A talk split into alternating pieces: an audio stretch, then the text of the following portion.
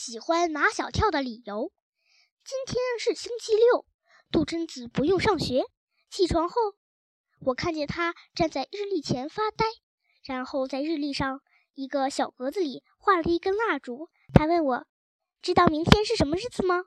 我当然记得，明天是杜真子的生日。吃早饭前，杜真子突然问他的妈妈：“我是不是上帝赐给你的小天使？什么小天使？”杨红英阿姨说：“她的女儿是上帝赐给她的美丽的小天使。”杨红英是谁啊？她是专门为我们孩子写书的作家。别听他们的话。杜真子的妈妈一口咬下半个鸡蛋，谁知道她说的是真还是假？我喜欢她写的女生日记，在她的女儿过生日的前一天，她就会给女儿讲她是怎么把女儿生下来的。她怎么可以把女人生孩子的事讲给小孩听？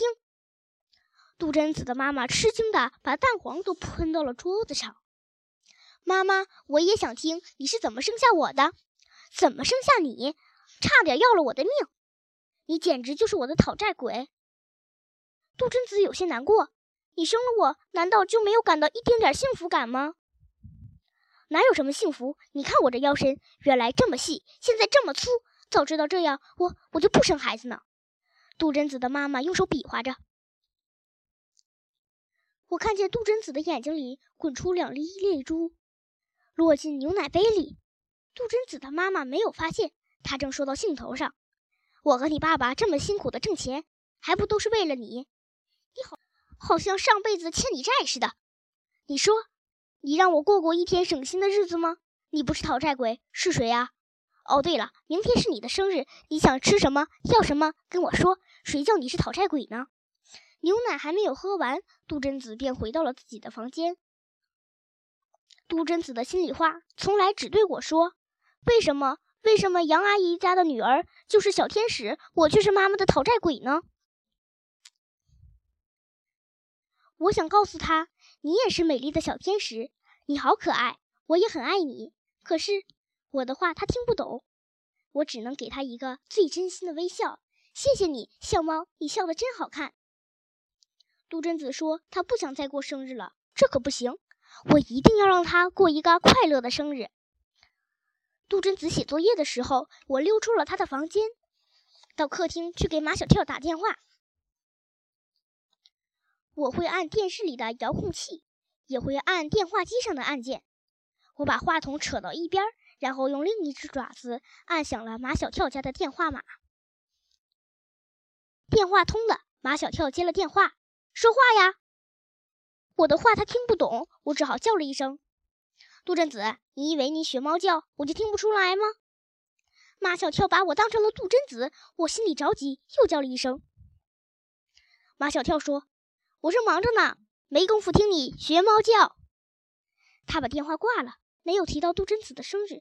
也许他压根就不记得明天是杜真子的生日。不行，我得亲自去提醒马小跳，明天是杜真子的生日，他必须得给杜真子过生日，还要带上唐飞、张达和毛超。趁杜真子上卫生间时，我从书桌的抽屉里捡了一张音乐卡片。那是去年杜真子过生日时朋友送给他的。一打开，卡片就会发出“祝你生日快乐”这首曲子来。我衔着卡片，一口气跑到了马小跳的家。我用屁股撞了撞马小跳家的门，马小跳来开门了。小猫，你怎么来了？我把卡片放到马小跳的面前，卡片发出了“祝你生日快乐”这支曲子来。马小跳漫不经心的嘀咕。哦，明天是杜真子的生日，生日就生日呗。我对着马小跳冷笑，马小跳最怕我对着他冷笑。小猫，你别对我这样笑，你是不是想让我去给杜真子过生日？我点点头，脸上还是冷笑。马小跳陪着小新，可不可以带唐飞去？还有毛超和张达。马小跳和杜真子见面就吵架。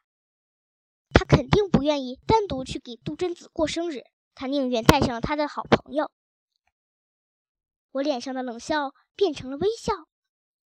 他马上给唐飞打电话：“唐飞，明天有一个人过生日，你肯定愿意送他生日礼物，你肯定还愿意帮我，还有张达和毛超。